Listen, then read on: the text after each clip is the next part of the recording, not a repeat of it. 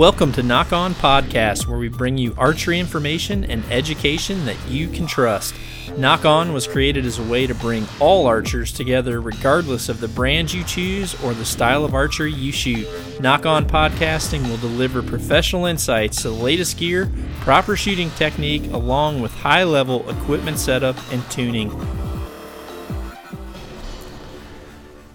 Hello, everybody. Welcome back to another Nock On podcast, an on time podcast at that. I'm going to just say I, my schedule has somewhat freed up and I'm not too far behind on this podcast, so I'm excited about that. Um, I had pretty awesome turkey hunting week last week. Normally, I have a big group in. We go for the inaugural turkey belt, the Strutter Championship there with my belt, uh, but a bunch of schedules got messed up, confused, mixed up. Some people didn't draw tags, and in the end, I was able to have my opening day of my turkey season to be able to do what I wanted without a big group. So I called my buddy Adam. Adam came and we sat together. We were trying to we were going to try to go for a one-two uh, punch between the two of us. Started out pretty good, then got real slow. Stayed after it, stayed patient. Next thing you know, two big old gobblers came in silent, and I made a good shot on the first one. And before the other one, or while the other one was trying to figure it out, you know, I shot, and then I kind of looked over at Adam, and he was kind of focused on that camera so in my mind, I was thinking, yeah, he just wants me to shoot this second bird. So I just like did a real quick reload. It's I didn't realize how fast it was, so maybe I didn't. I might not have gave Adam enough opportunity to really decide what he wanted to do. That could be my fault. But either way, I shot both of them. Sorry, Adam. Um, so I'm tagged out in Iowa. So that's how it goes. Now I've got so much time on my hands, I don't even know what to do with myself. That's completely untrue. But what I have done though is I've loaded some sweet YouTube videos up here in the last few days. Today I loaded probably one of the most awesome videos you'll ever watch in your life on the YouTube channel. It's on the it's the original Carter Evolution release aid tutorial from back when Kid and Play was cool and half a bottle of hair gel, some sweet bass riffs, and a little bit of scratching on a old record was pretty fly. So you're gonna enjoy this backyard production of a DVD that I did over a decade ago. Uh, so you're gonna have a good laugh, but in the end, there's there's some decent content in there too. There's you know really some important information about how to properly use that Carter evolution, but more importantly, there's the information that also relate to curing buck fever and curing target panic, which in my book all go hand in hand. So this don't judge the video. Keep in mind it is old. So I'm kind of motivated now to do a different one. It's always tough when you're able to when you're videoing yourself and then you look at it 10 years later you think what the hell was I doing back then? So I don't know. It's probably be even funnier when I'm older, but as for now, I'm helping you guys out by putting it on there. It's free. Uh, just YouTube search Carter Evolution Release Tutorial 2016, John Dudley, uh, with parentheses, retro hairdo. and then I also loaded a video this week on the Nock on Archer YouTube channel, um, which was, I, I didn't even really know I had it. I was looking through, I'm in the process of editing actually by today I'll have to finish the last Nock on TV episode. Um, so I was going through a whole bunch of older footage trying to find something in back in my archives of hard drives, and somehow or another I just saw this file that just said Beiter and opened it up and there was old like uh, video tape video that I someone had captured for me um, from when I went to Werner Beiter's facility in Germany. Uh, this at the time was the most state of the art facility there was. Super awesome place, huge pioneer to archery. Um, Mr. Biter will be missed tremendously by the industry.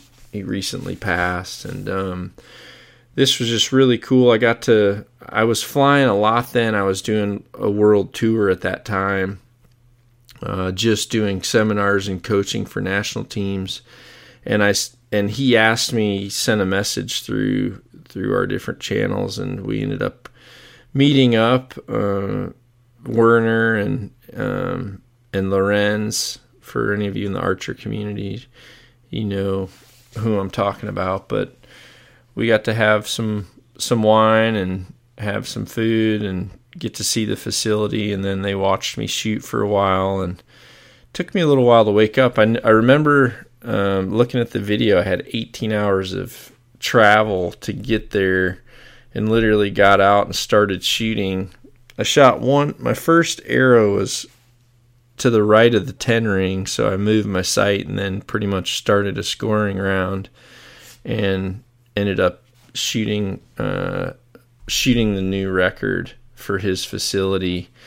So it's pretty cool footage to see that. It's kind of like a old home video for any of you out there who kind of care about that stuff. Next thing is I want to tell all you out there.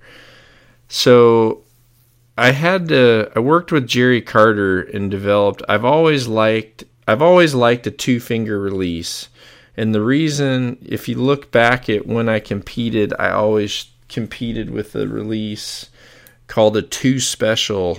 It was it was almost like well, it was like a target 4 or the original just cuz but you know it had a hole in it but the overall shape was the same but there was a two a two finger version and it wasn't popular to shoot a two finger then. Uh, most people that had a two finger is just because they wanted to try it and cut off a three finger but this was an actual finished two finger i shot them and loved them and as i shot people throughout the archery world start they're like where did you get that? And they were really hard to find.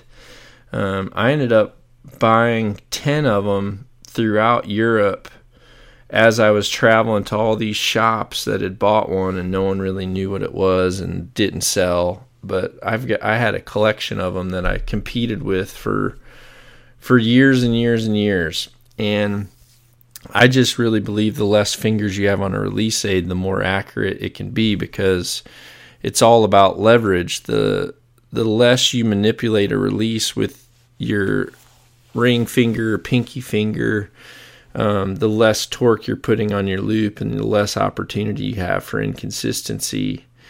Um, but anyway, I really like the newer style release aids like the simple one or the two simple and there's been a tremendous amount of you out there sending me messages that you've bought these and that you really like how they work um, this past year carter came out with the wise choice release which i had been really talking with jerry about for years because i wanted to get um, a just cuz shape of release but with an auto closing jaw so you can just push one button and it closes the jaw um, but I wanted, you know, the two simple and the simple one don't have a hole, which I really like a hole for the index finger. But anyway, I shot the wise choice earlier in this year, and then I, I ended up cutting a finger off of it. And I told Jerry, I said, I really want to try to reproduce like one of my original two simples, but with this style of release, with the auto closing jaw the index finger hole, but I needed a little bit more. The original two special didn't have um, the shape of the of the casing didn't hook around your middle finger. It was smooth, so you could almost slip it kind of down the end of the release, so to speak. But um, we ended up building one. He told me he would build me what I wanted, and anodize them the way that I wanted. Um, I also wanted them all built with a heavy cocking spring with a certain weight trigger spring. Um, I also put a hole on there to have an option for a wrist lanyard for those of you who like that. But anyway, I haven't named this little guy yet, but I have a full batch. Uh, there's going to be 70 of them. That's all there's going to be, at least for now. There's 70 of this new little deuce. I don't know what I'm going to call it, but it uh, dropping a deuce. I don't know. I, I actually text Joe Rogan, tried to see if I could come up with a funny name. I was thinking about knocking a deuce, but uh, I don't think Sharon's to let that fly. Yeah, I don't know. It's a little two finger green casing with the nock on logo. It is freaking awesome and I can't wait to be able to get them out there for all of you. So once I put them up, which is to be, they're being built uh, yesterday and today, so I should have them by next week. But these are going to be an awesome release for any of you release gurus out there. I'll uh, post a picture of it later today and let you guys check it out. But anyway, enough babbling. It's been 10 minutes of babbling, I see. So I want to get into some questions today from the Facebook followers. Um, I'm just trying to to share the love. Last time I focused mainly on the Instagrammers, so I had my faithful sidekick Antoine copy and paste me a bunch of your questions from the Facebook side of things if I get these people wrapped up, then Instagrammers, I'll move on to you. Otherwise, I'll save you for a later day.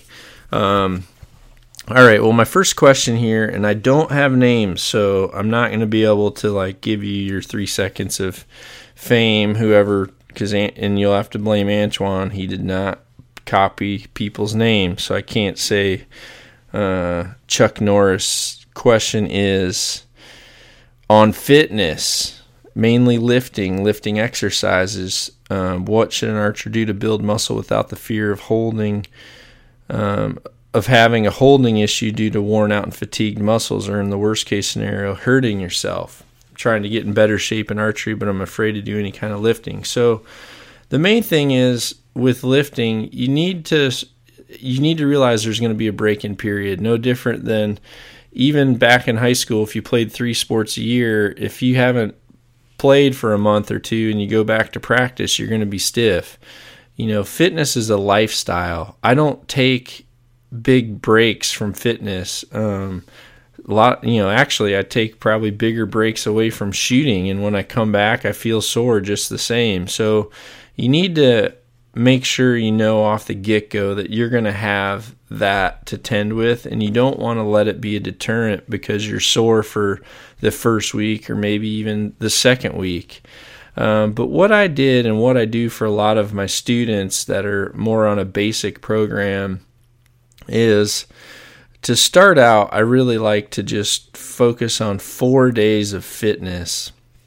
Uh, I really like to, I like the number four for this simply because a lot of you that are coming to me with these types of questions are also weekend uh, tournament archers. You guys are, you know, shooting 3Ds, you're shooting league shoots.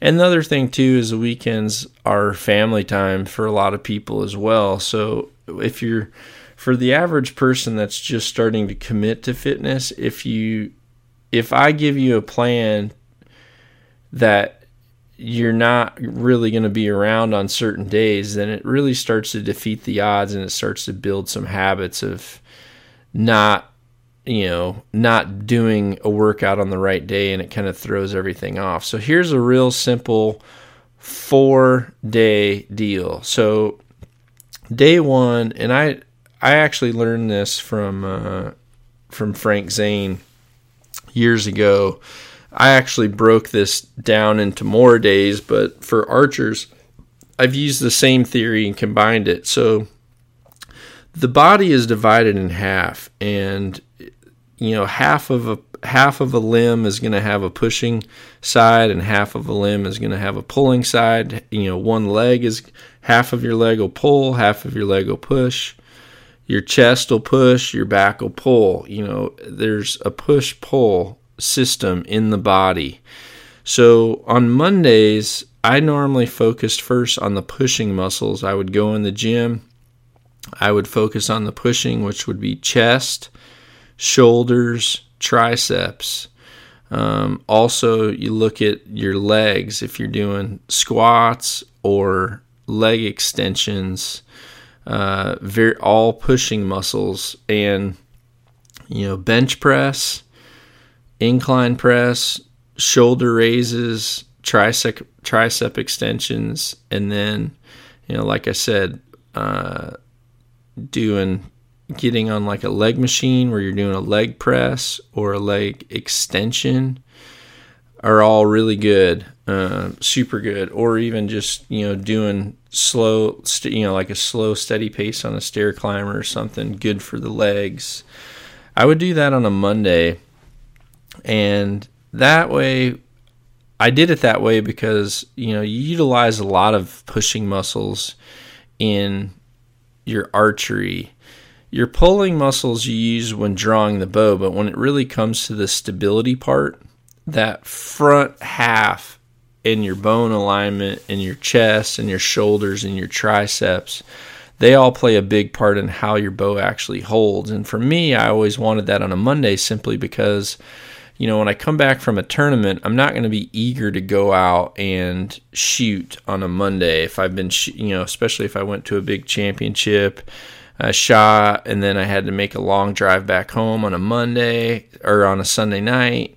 So Monday is not going to be the best time to really focus on shooting. A lot of times you got crap to catch up on. Mondays are the worst days for work. So I really use my Mondays for making equipment adjustments from the weekend prior. If there was things that I thought that maybe I could improve on or change on my equipment, I would work on those Mondays simply because that was also my day when I did, you know, my hardest lifts for my pushing muscles. Then on Tuesday, I would start to focus on, you know, getting some repetition in, some shooting in.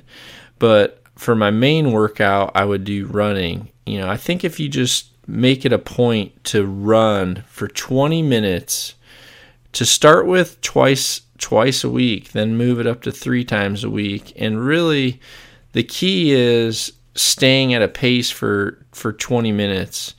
You know, maybe at first it you only do a mile, but then you slowly start to think try to build up that pace within that same amount of time and you'll make a lot of progression. Now a lot of these tips I'm saying right now are going to be for people that are obviously new to it like for this question, new to fitness.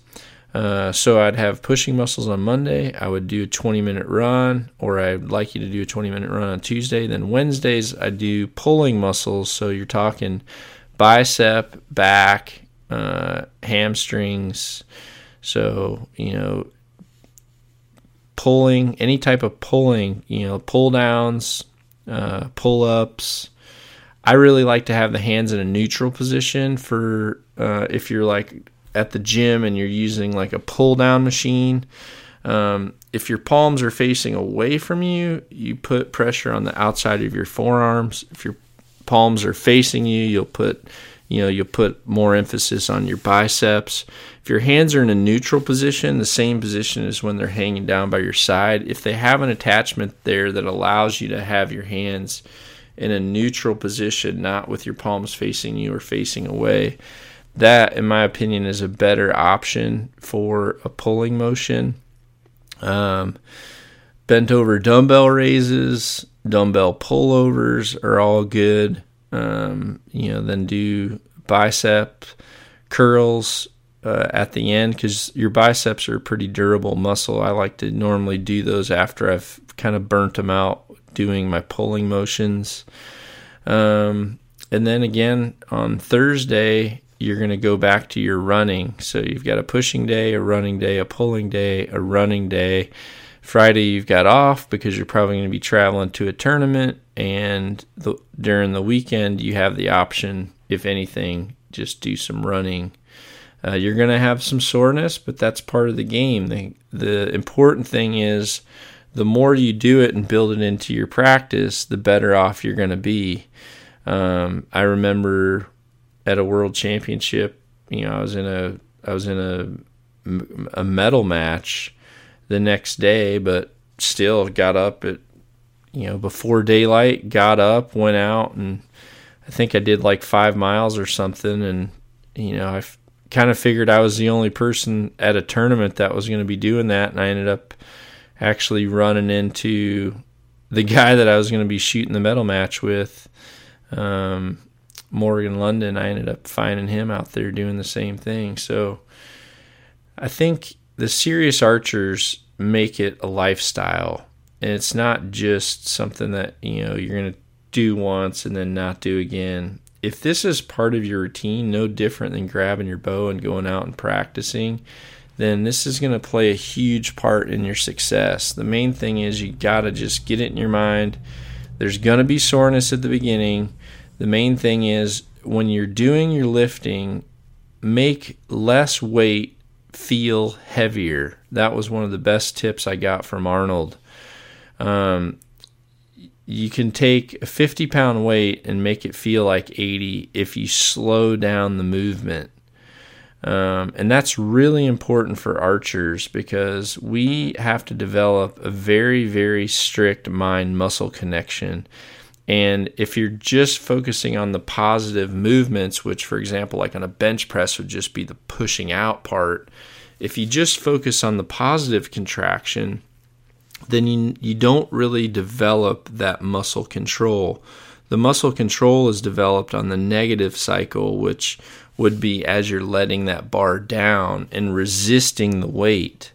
Um, that's why a lot of times, if you go, for those of you travel, you go to a hotel, at least like me, I'll go to a hotel and, you know, they maybe only have 50 pound weights as a max. Whereas, you know, a lot of times right now, if I'm doing chest presses or incline presses or something, I'd, I'd have double that. But, you know, you kind of just go in there and you're like, oh, well, they don't have very heavy weights, but okay, I'm just going to make do. And you end up, what I end up doing is I end up slowing myself down even more and not letting that muscle relax at all. And I'm just holding that weight and just doing like partial reps, just really making that muscle hold that weight for longer amounts of time. And I find that my pumps are actually much better and it's mainly because you're focusing so much on that negative contraction and that's a really really important thing that archers need to develop uh, okay next question here. Um, does playing dead during a bear attack really work or is that theory just hogwash? Okay um, i'm assuming you watched the revenant. I actually watched that for the first time three days ago and watched leonardo dicaprio encounter the grizzly, and it was fairly humorous. Um, you know, I think some of the biting was maybe spot on, but um, at least the grizzlies I've seen in the wild, or black bears for that matter, that start to to go into attack mode, um, it's quite a different situation. Um, I do know that there's well, my recommendations are this grab around the back of your neck as hard as you can with both of your hands and cover your neck and guard your neck. Um, they're going to try to bite you in the neck and they're going to try to bite you on the top of the head. Um, they're probably going to swat you. I've seen a lot of I've seen a lot of swatting. Um, my my my old faithful guide up in BC, Bert's got some some claw marks through the back of his jacket from some swats. Um, but for the most part, if you do get in between like a cub and a sow, I mean, you are going to be in for a beating. Um, the main thing is if they don't feel like there's a threat, you do have a pretty good chance of them leaving. Um, it just really depends if on the situation. I think if you're encounter a bear that's pissed off and hungry, um, I think playing dead's just going to make just going to have them start putting dirt over the top of you faster. Um, if it's a bear that's just trying to defend the cub and then plan an exit strategy, then yes, that could work. But main thing is get your hands around the back of your neck, freaking tuck your elbows as tight into your knees as you can, get yourself into a ball. Because um, if if a bear's really throwing down like that one, you want to protect your organs, your freaking neck, and your face. Um, I've I've had some of the most amazing bear stories told me from people that I've come across that have survived attacks, and um, the don't don't necessarily play out what Leonardo DiCaprio did, or I think you're a dead man. Um, and again, you got to read the temperament of the bear. If you're if you just come across them and they they're going after you as more of a defense, then yeah, I think uh, letting them feel like the threat was immobilized can help diffuse the situation. But if you come across an old ornery grizz that's just came out of a den and he's really hungry and you got a bunch of elk blood on your arms, then um, I think you need to defend yourself and protect yourself and defend yourself because I think playing dead is just going to mean that he puts a bunch of dirt and moss on the top of you faster. Uh, next question here is um, one, I'm not sure if I missed out or but I watched Knockin' Ready Rock segment about fletching, and you mentioned lining up the vanes with the blades, benefits and reasons. So, um, indexing your blades and vanes, it is important. And it was funny because several, I think it was last year, Randy Ulmer actually wrote an article about this. And he said that it wasn't important for you to line up your vanes and your broadheads. And I actually sent him a message and said, uh, Randy, you're wrong on that. Um, you do need to. And I showed him some evidence of why and told him to try it. Now, on certain people's bows, and if Randy's looking at his bow, which he spends a lot of time really finding an arrow that perfectly matches his setup, and he's, you know, he's not shooting crazy fast speeds, um, then yeah, some people can get away with it, but that's not the that's not you know the rule of thumb that's not written in stone for the most part most people need to have their blades and their vanes indexed to where at least they're all the same. Now i'm not going to say if your blade is completely opposite of your vane alignment it's not going to shoot worse. It's just going to shoot different. The main thing is all of your arrows need to have those broadheads aligned with the vanes in the same orientation and you're going to have much much better results um, the best devices out there for that is the that G5 ASD tool, the arrow squaring device. Really nice for filing off the end of your shaft a little bit.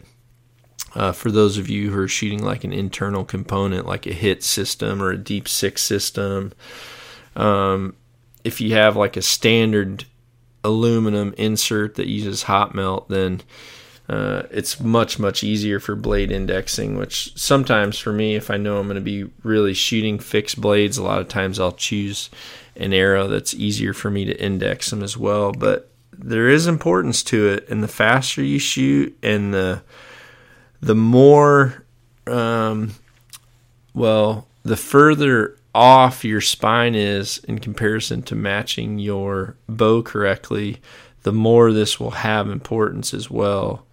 But it's all aerodynamics. You know, it needs to be the same. You know, you don't look at an airplane out on the runway and every one of them has a tail fin and a wing fin that are in a different position. You have to build them the same. I got to take a little drink here. Ah, got a little mixed berry enduro going this morning. Kind of hooked on the Mountain Ops pre and post drinks right now. I like that. My little wake up call in the morning. Um, let's see here. So hopefully that answered your question. Next question. What have you noticed differently, if anything, in your shot execution from going from the cable stops? And this is speaking specifically on the cams of my Hoyt bows, the cables would stop on the cam um, once you came to full draw. Um, what have you noticed in your execution going from the cable stops to the new limb stop on the Hoyt this year? I really, really like it. Super, super good wall. Uh, it's going to be really, really solid.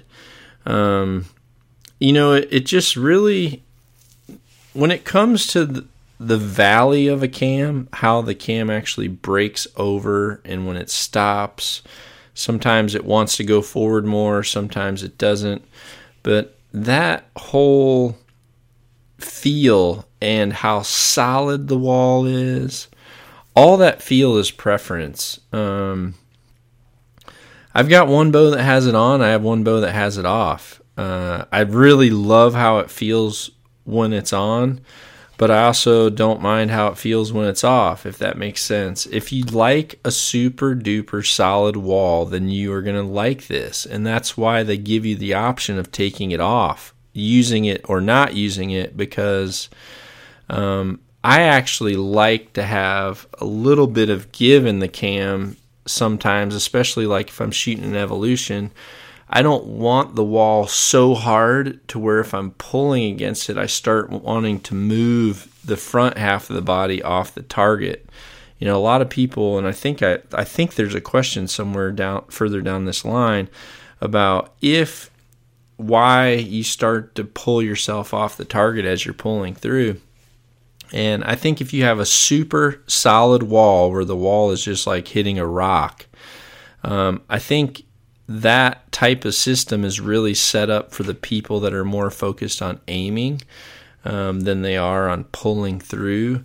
I think having a little bit of a solid wall, but also not like, I don't know, a concrete wall, so to speak, um, helps the people that are pulling through the cam uh, I think the more solid that whole system is, if you're trying to pull back, you also affect the front. So I would encourage you to try it both ways and see which one you actually like better. I think when it comes to how a bow feels when you pick it off the rack and you just pull it back and the bow stops, you're going to like how that bow feels the best with the limb stop but then when it comes to how you're actually shooting, it's going to depend on your style of shooting. And then you may find that you may actually like the performance of one versus the other.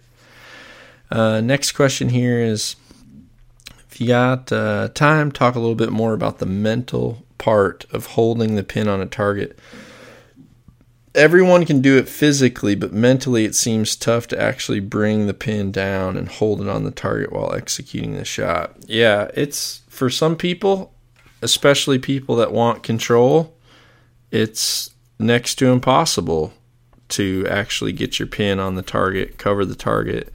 Um, I talk about this a lot. I feel like a lot of people are actually more afraid of hitting the target than they are of missing. Um, and the reason I say that is because in order to hit the target in the middle, you have to have your pin in the middle. So when people aren't putting their pin in the middle of the target and they're shooting the release and then trying to force their pin towards the middle, then in my opinion, they're afraid to hit. They're not afraid to miss because you're aiming where you're missing. So obviously, mentally, that's what you really want to do is shoot someplace other than the middle you've got to like flip your mindset here and realize that you want the pin on on the center and you also need to come to terms with the fact that it's not always going to sit perfectly still. You know, a lot of people are are more stable when they're frozen off of the bullseye than when they actually get on the bullseye. And a lot of that is in relation to your anxiety um, you just naturally, if you've had target panic in the past, you're just worried about not having control of when that release is going to go off, and you feel like you're in the gold right now, so you want the shot to go right now. and you need to just start mentally playing a game with yourself. You know, say, okay, listen, I I'm gonna hold. I'm gonna keep my pin in the middle for five seconds before I'm gonna think about getting my finger to the trigger, and then pull back and try to do it for ten seconds, and then you know maybe another game of how slow can I actually pull this trigger until it fires. You know, can I actually apply pressure to this trigger for five seconds before it fires? Um, there's so many different tactics that I've used. It just really depends on what mental block you're at, you know, or what mental. everyone has some type of a mental issue if they're struggling with target panic. Some people's are different than others, and you have to continually try different things as a coach for some people, it just clicks right away if you just show them what a good shot feels like, and you just say, okay, you know, you work on them to just have one good shot, and then for me, I can almost see it in their face when they really understand. Oh, wait, yeah, I've never had that before. That's what I want. Yeah, that was way better.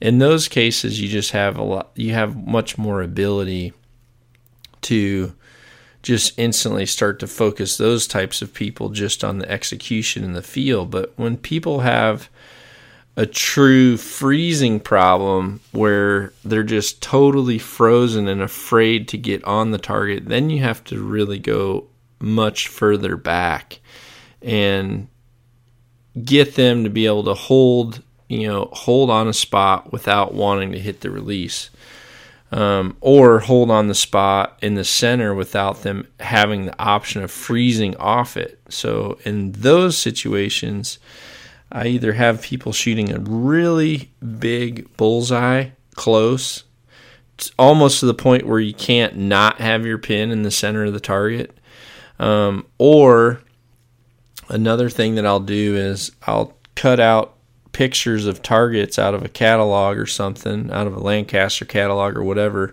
and I'll tape that picture of the target directly to the back of their scope to where the center of their fiber or the center of their pin is in the dead center of that target.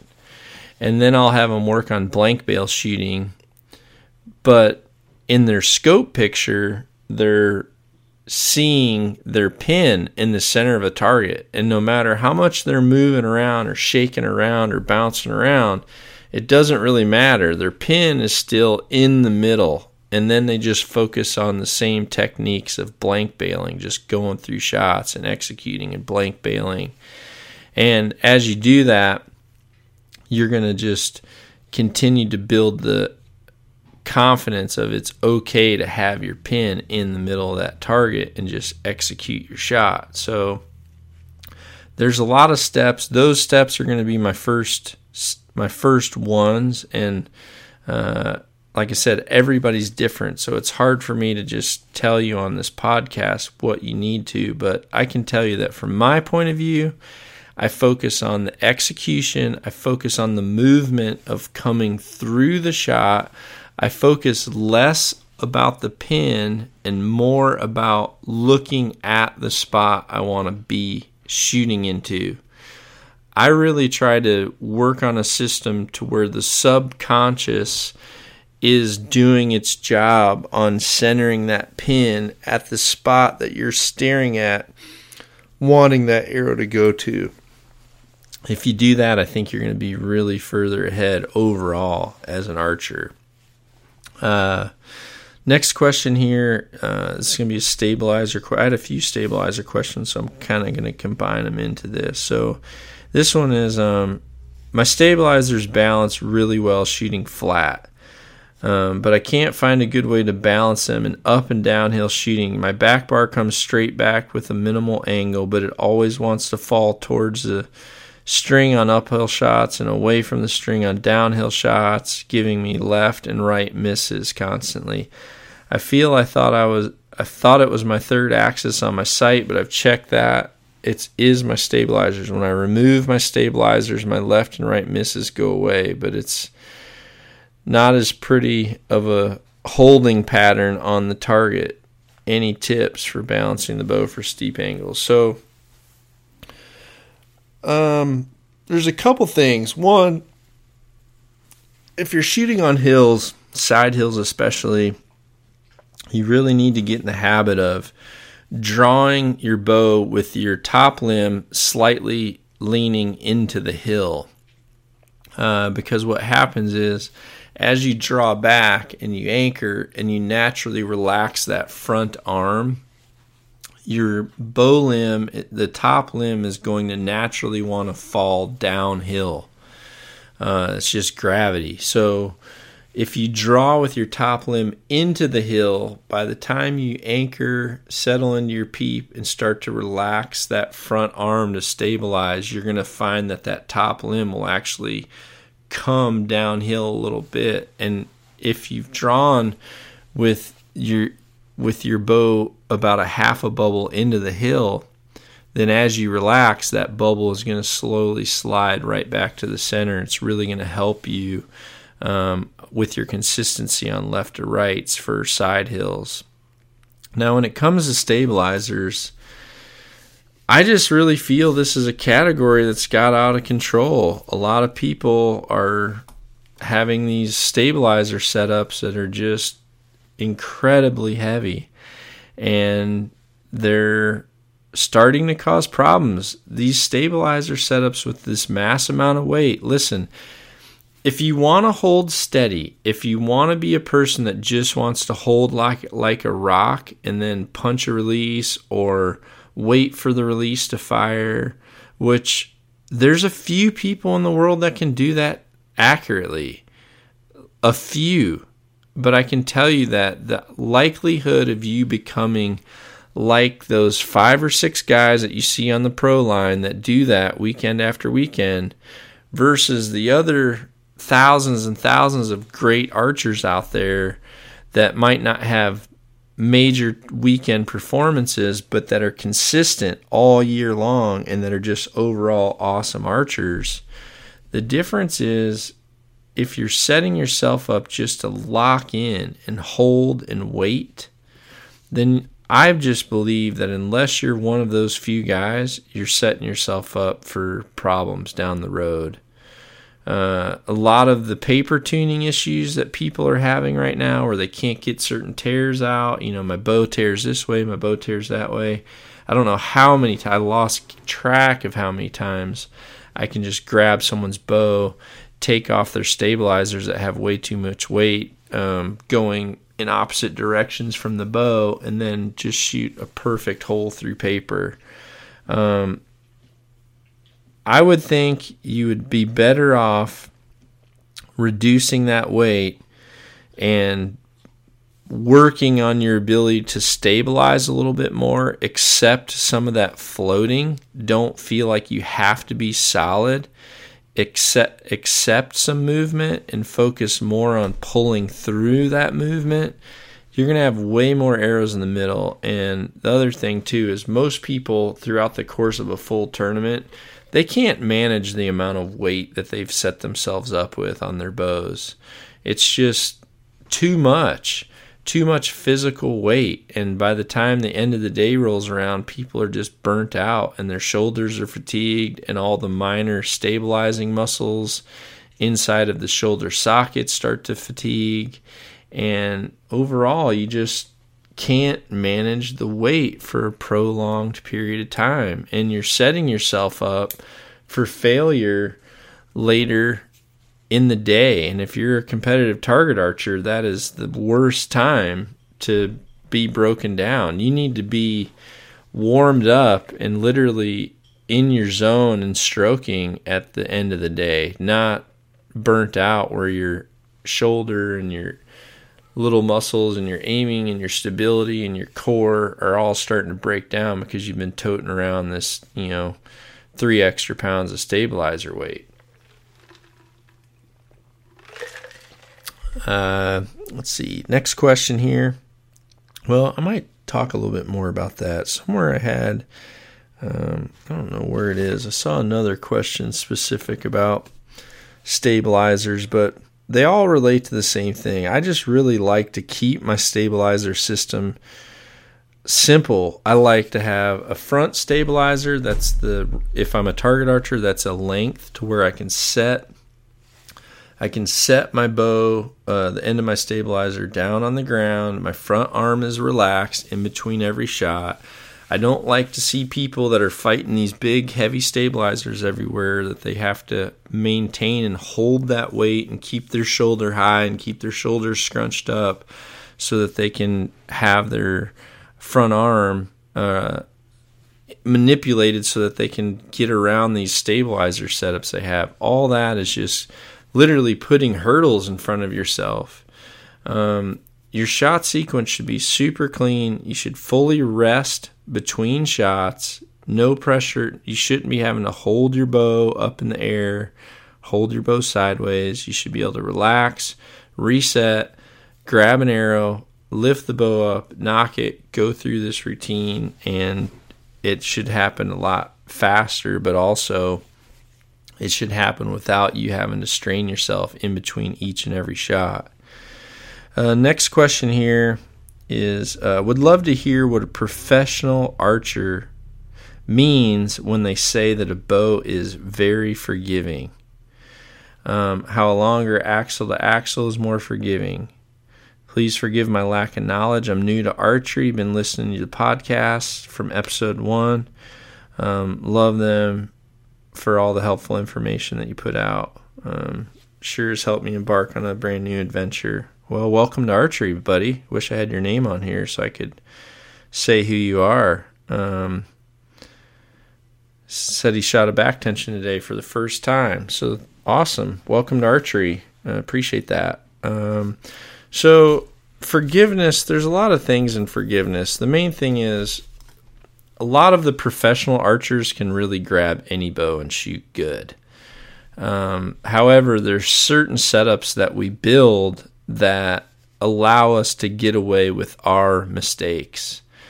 Uh, everybody has different types of flaws in their shooting. For me, in the way that I shoot, um, a lot of times my flaw comes when my front shoulder breaks down and starts to creep up and come high. Um, it starts to slightly change my draw length, and you know, overall, I just start to break down.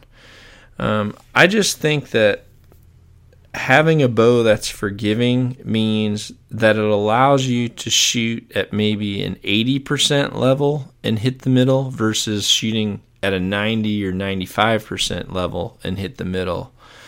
Uh, for example, on the Hoyts, there's a lot of awesome archers out there that just love the spiral cams. And I spent the whole first year that I was shooting Hoyts trying to shoot a bow that everybody else was doing good with and it would shoot really good when I was at home and I didn't have pressure on me and I wasn't nervous and I wasn't tired.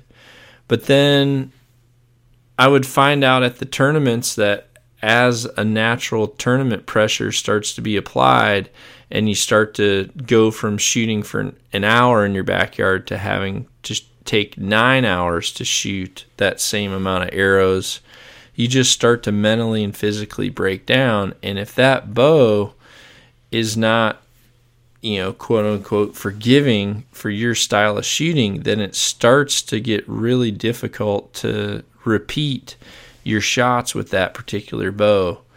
Um, I've got along really good with a cam system that's less aggressive. I like having a longer valley, and I actually don't mind having slightly higher let off some archers, especially the ones that really focus on aiming, like to have a bow that has a very solid wall and something that you know just kind of sits there like a rock. For me, when I shoot that way for very long, I start to get very stale and I start to get very stagnant.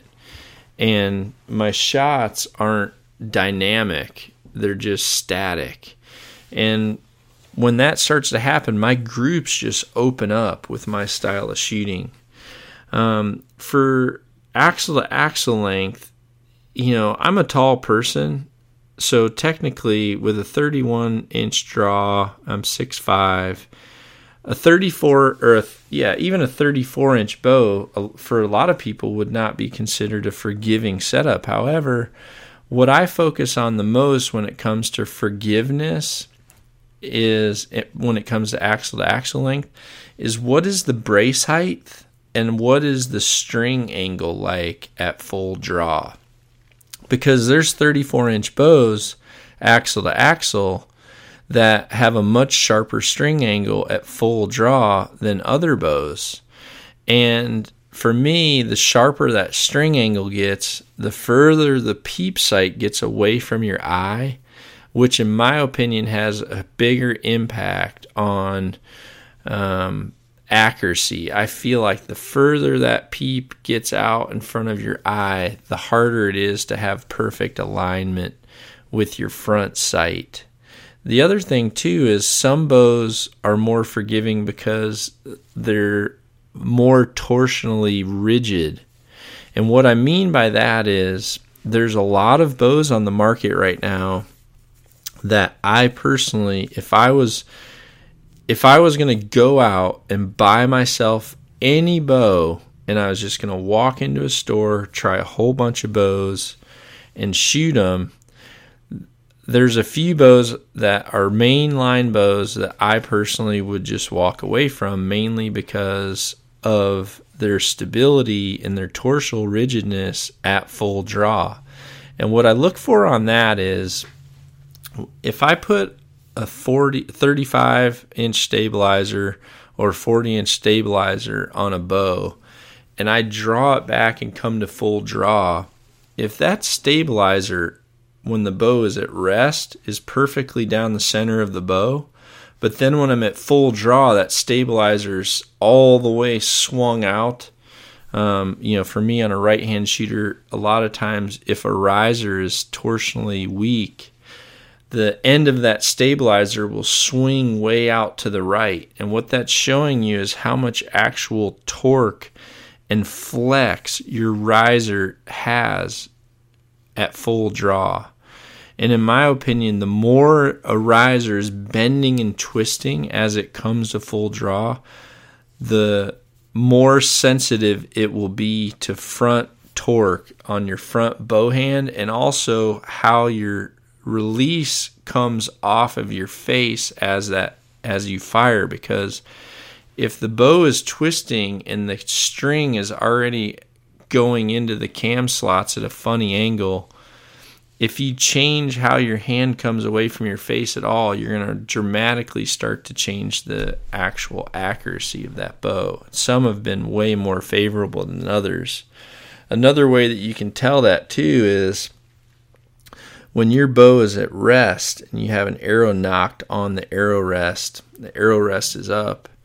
Um, if you're looking right down your string and aligning your string right down the center of your arrow shaft and then looking forward to your sight pins, if your sight pins have to be way further left of the arrow shaft, that tells you also how much that riser is bending in order for those pins at full draw to then bend straight over the the uh, path of the arrow. You know, in most bows that have that are pretty solid, your pins are going to be right on the left edge of your shaft. Some of the really good bows, like for example, any of my shoot through risers, um, like on my uh, Hyper Edge or Pro Comp or any of the elite risers that Hoyt's got, your stabilizer, your pins, your arrow shaft, your rest, they're all right down the center, right down in line. And it's because of the stability and how much rigidness they have torsionally. Uh, it's really important. It builds into accuracy. Uh, I like to have a brace height that's about seven inches or more. I like um, to be able to keep my head in a straight up and down uh, vertical position, just turn towards the target. And when I do that, I want the string at the corner of my mouth, tip of my nose. Uh, if I'm able to achieve that string angle with a bow that has that brace height, uh, then I'm pretty comfortable when it comes to actual specs of the bow. from there, I check those other things that I talked about. Um, we're kind of approaching an hour here really quick. So, uh, well, I'll do one more question. Then I'm going to shut this podcast down and I'll go into a part two continuation. So, last question here is let's hear your opinion on the people in the industry that want to see it burn, those guys that will criticize everyone and cause trouble. I'm sure you have your fair share of haters. Who?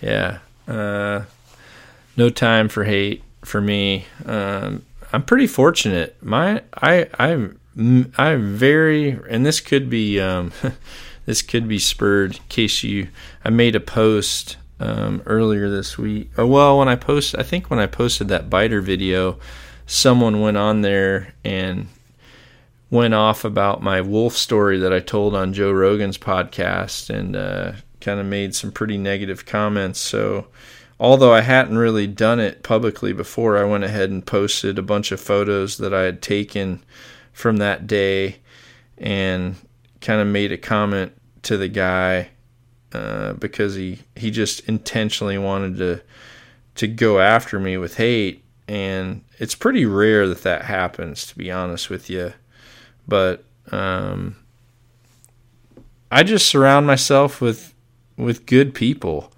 I don't pay attention to that stuff. There's there's people that just want to have something negative to say about everything in life, and I don't have any time for those people. And as an industry, we shouldn't either. Honestly, to all you listeners out there, um, when Archery Talk first started, I was one of the biggest advocates of Archery Talk. I thought that was going to be the awesomest thing.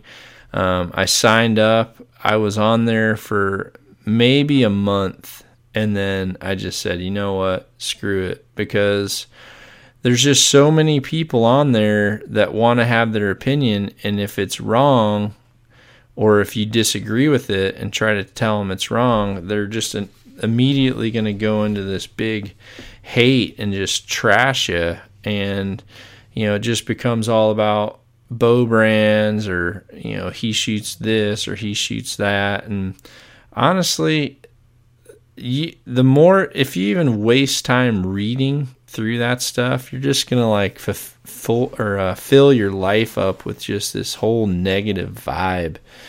Um, you know, I think back to um, Jeff Bridges in Tron when he he looked at his uh, he looked at his son Sam Flynn in the movie and just said um, I forget what he says he said he goes you really wrecking my zen thing man and I'm feeling the same way if people are sitting there talking about stuff that's negative I normally just stop them and I'm I just kind of give them a warning. I do this with a lot of my new friends.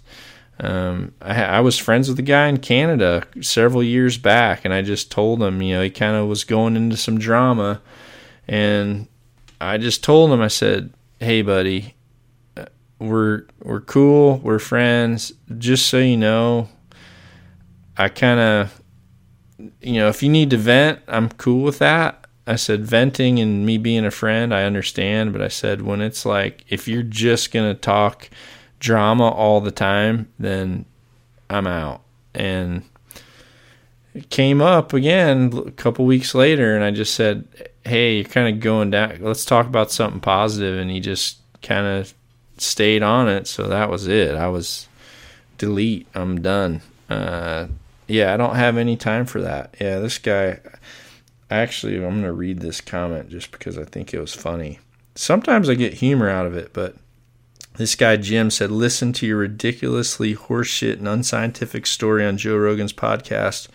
So, at what point did the aliens come down to rescue you guys and give you a ride home? Probably the dumbest story I've ever heard on this podcast." So, yeah. Normally, I don't even waste time, but for this one, I just thought it'd be funny uh, sometimes people are so sure of themselves. So I just said, what a what a what's awesome about telling stories and having someone so confidently insult you is when you're actually out there videoing and taking photos. Pretty easy to back up my story.